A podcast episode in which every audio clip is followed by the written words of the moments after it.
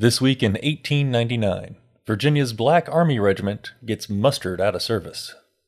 You're listening to This Week in Virginia History. I'm Nathan Moore. War fervor was in full swing when the U.S. declared war on Spain in 1898. More than 800 black Virginians answered President William McKinley's call for volunteers.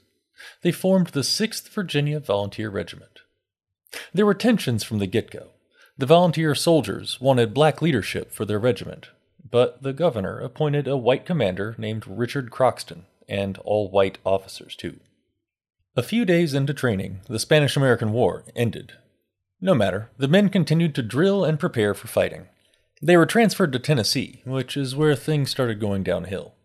The all white 4th Tennessee Volunteer Regiment refused to drill with the black Virginians.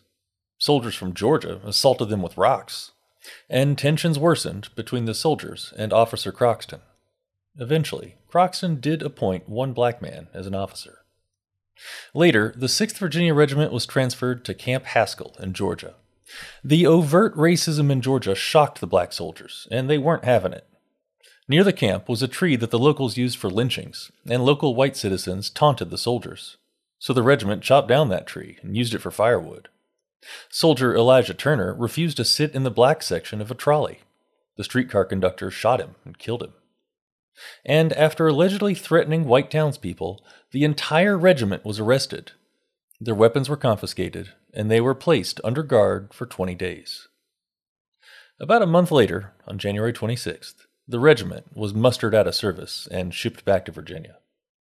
Virginia disbanded all black battalions, and not a single black officer would lead black troops in war until Desert Storm 90 years later. This Week in Virginia History was written by Miranda Burnett. You can read about this story and more at encyclopediavirginia.org. Be sure to subscribe to this podcast in Spotify, Apple Podcasts, and at virginiaaudio.org.